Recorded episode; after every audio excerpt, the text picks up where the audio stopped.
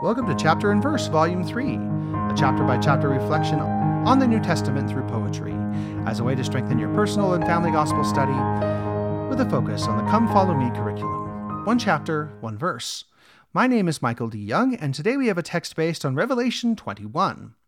The focus verses for this text are Revelation 21 1 through 4. And I saw a new heaven and a new earth, for the first heaven and the first earth were passed away and there was no more sea.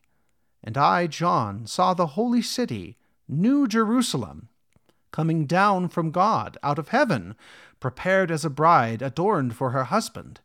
And I heard a great voice out of heaven saying, Behold, the tabernacle of God is with men, and he will dwell with them, and they shall be his people. And God himself shall be with them, and be their God. And God shall wipe away all tears from their eyes, and there shall be no more death, neither sorrow nor crying, neither shall there be any more pain, for former things are passed away. And now the text. This earth was once a paradise. This earth was once a paradise, and it will be again. For now this world must suffice until the morning when the Saviour comes again to reign. The earth will be restored, the righteous will their rest obtain and dwell with our dear Lord.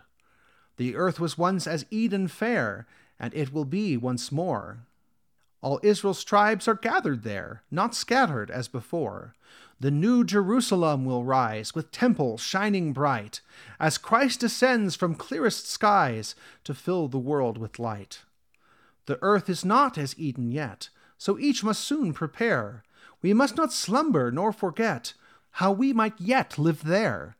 The pure in heart will Zion build with all their might and mind, as they the Holy Spirit wield, and by him are refined. Thank you for listening. If you like what you hear, please share.